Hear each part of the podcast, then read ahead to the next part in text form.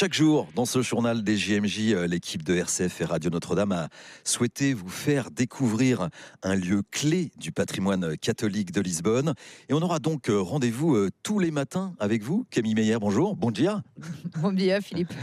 Vous nous emmenez où ce matin?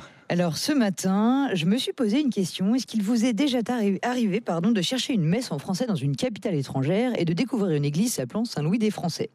Eh bien moi oui. Et j'ai découvert qu'il y en avait à Rome, à Vienne, à Moscou, à Madrid et à Lisbonne. Imaginez des petites rues étroites débordant de restaurants et de touristes qui convergent sur une petite place au sud de Lisbonne.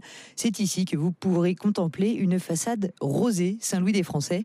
Montez quelques marches, entrez donc dans l'église et il ne me reste plus qu'à vous dire bienvenue en France. Voilà, pourquoi il existe au fond un, bout de France euh, dans Lisbonne, en dehors de l'ambassade de France Alors il faut donc remonter au XVIe siècle. Le Portugal veut explorer le monde et ouvre son port à toutes les marines marchandes étrangères.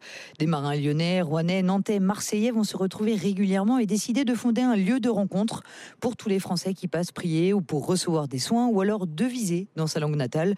Si Saint-Louis des Français n'est pas le premier lieu où ils ont voulu s'établir, c'est celui qui subsiste depuis le XVIe siècle. alors pourquoi ce nom de Saint-Louis des Français? Bah, parce qu'une confrérie va être fondée en hommage à Saint-Louis.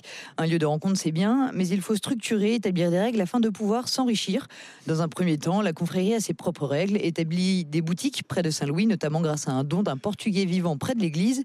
C'est prospère, les marchands français de la confrérie sont riches. Une discorde obligera Louis XIV à intervenir. Le consul de France devra désormais assister aux réunions. Mais patatras, tout va s'arrêter en quelques secondes en novembre 1755. Et oui, c'est une date que nos auditeurs entendront toute la semaine, le 1er novembre 1755. Un séisme rase quasiment Lisbonne, entraînant de multiples incendies terribles pour ces marchands français et donc la confrérie de Saint-Louis, puisque leur gagne-pain a été avalé par mère nature. Leur prospérité s'arrête net. L'église sera reconstruite sans retrouver son faste. La catastrophe n'a pas tout emporté. Les fleurs de lys au plafond subsistent, rappelant son caractère royal et national. Et on peut y voir un tableau unique, Lisbonne avant le séisme et le tsunami, une œuvre d'art qui fait aussi de Saint-Louis des Français un lieu de mémoire pour le Portugal.